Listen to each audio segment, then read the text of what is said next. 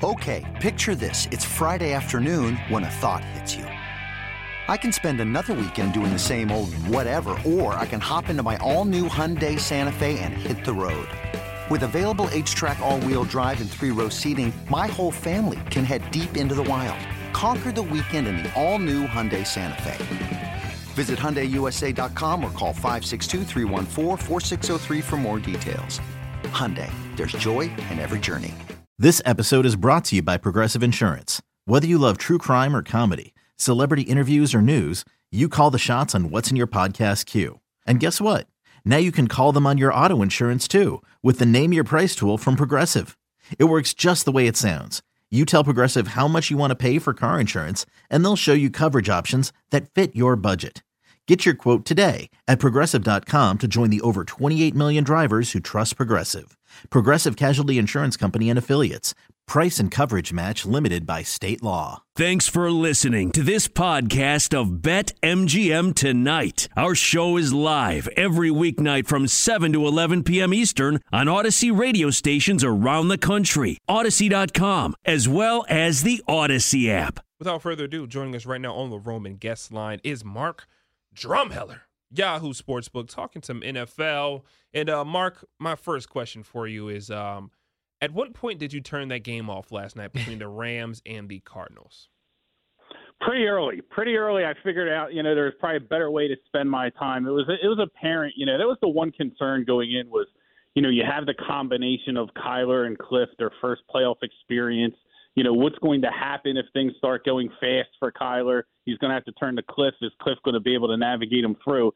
And you know, that secret got out the bag real early, and it was you know a track meet for the for the Rams. After that, they smelled blood in the water and took advantage. And uh, you know, Arizona really didn't have much answer.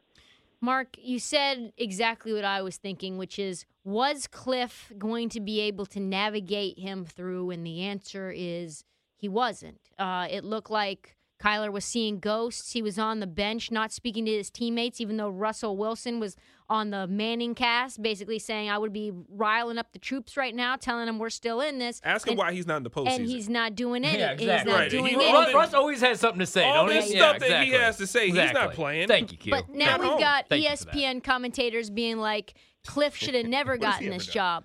What do you think about uh, Cliff's future? Do you think it's his his coaching status is in danger in any way? Yeah, I think it is. I mean, I only because it's the second straight year that they've kind of fell apart towards the end of the season. And listen, there's a there's a lot of reason behind that, right? They lost DeAndre Hopkins, and then the offense really didn't have the depth or you know the diverse set of weapons to kind of you know move forward. Zach Ertz led the team in receptions down the stretch. I think the last three games. You know, whenever that's you know coming from a tight end, you know, it kind of makes you wonder, you know, about the offense. This is an offense that scored 30 plus points, I think, in six of their first seven games of the season.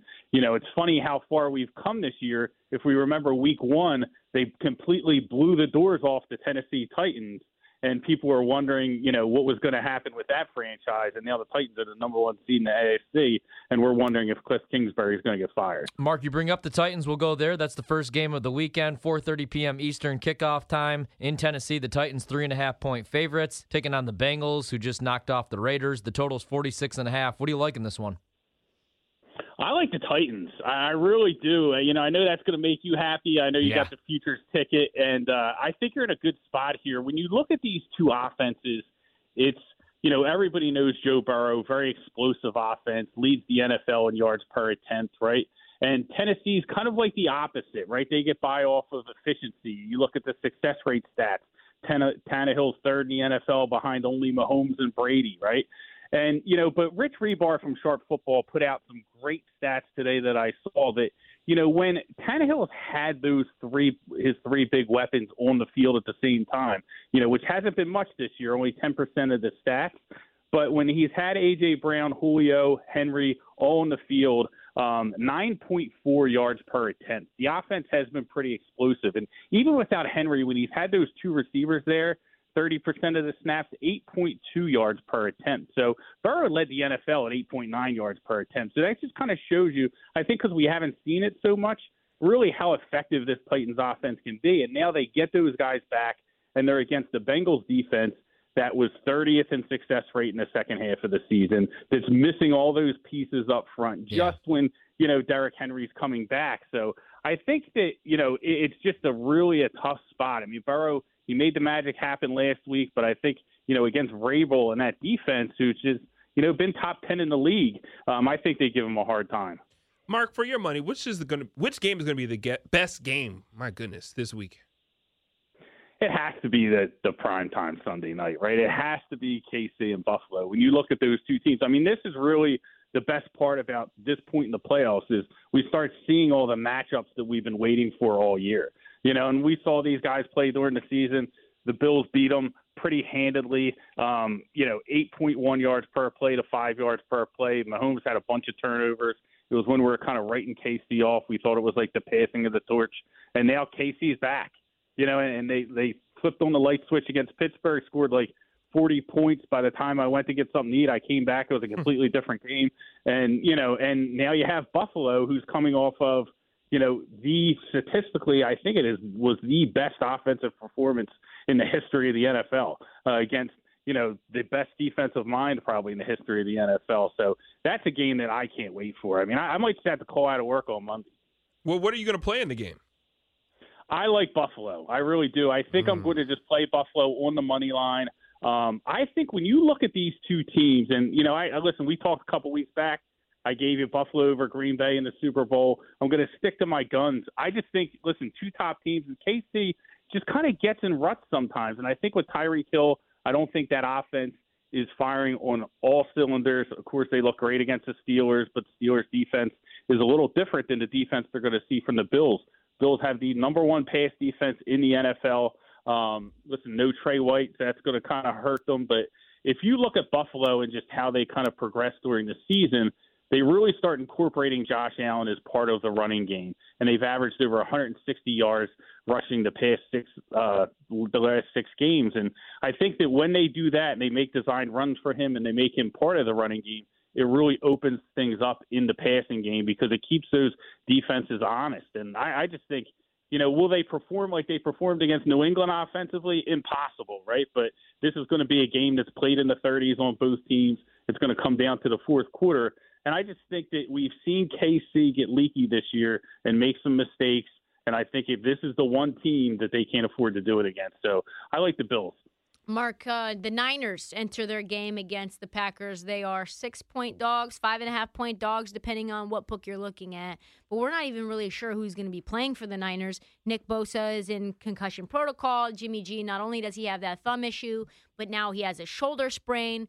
Fred Warner has an ankle injury, not supposed to be super serious. Arik Armstead also banged up. So we might even see Trey Lance play. Um, do you like that number? I know that you've mentioned that you think it's going to be Green Bay and Buffalo in the Super Bowl, so I'm not even going to worry about your play in terms of the money line. But like, do you think that there's a possibility that we'll just say, say that Jimmy G does play and he's shot up with that shoulder sprain? Do you think that they can cover the six? I do. I did take it at the six. I got a six minus 120, um, and I jumped on that. I, again, the money line, I, I think that's, you know, probably asking a little bit too much. Right.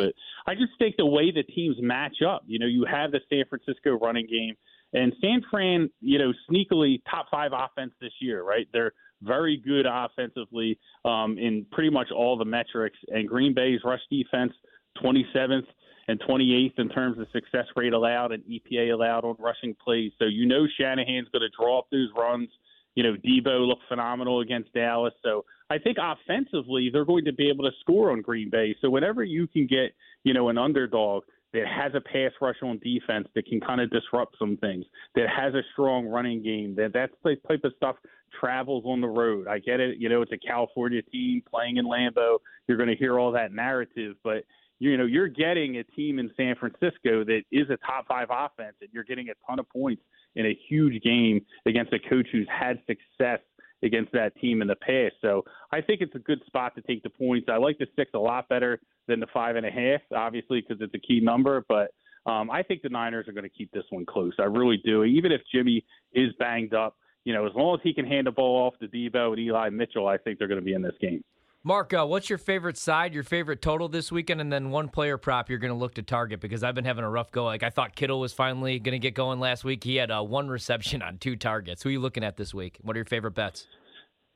Yeah, I mean, really, I, I, I really think you know it's hard because I it was San Francisco with the six, Yeah. but now you know with Jimmy, obviously that kind of could get real interesting and go the other way. But besides that, I think it's the Titans. Um, I haven't bet it yet. I'm kind of hanging out, hoping for the three. You know, maybe I'll get lucky. Probably not going to happen, but I do think that they they handle Burrow um, and, and the Bengals pretty pretty handily in that matchup. That's probably the one I'm most confident about. Um, as far as a total, I mean, I, I think you know that probably the Rams Bucks over. Like I think you're going to see both offenses, you know, really move the ball in that game. I think it opened up around 48 and a half. Not sure where it's at now if it's gotten bet up a little bit yet, but uh, I think that number is a little light. When you look at Tampa and how they score uh, when they're at home, Yeah. you know, they average close to 34 points per game. So um, I think they're, you know, e- even with out, you know, Chris Godwin, I think they're going to be able to move the ball in the Rams. I think both offenses there are going to put up a ton of points. All right, Love Mark man. Drummer, thank you so much for joining the show, sir. Have a good week, and we'll talk to you again next week. Hopefully, I don't know. I think I have a couple plays that are against him, so I don't Yeah, know if we're do all going to be on the same side. But hopefully, yeah, we Ni- all. yeah, Mark. The Niners. Come on.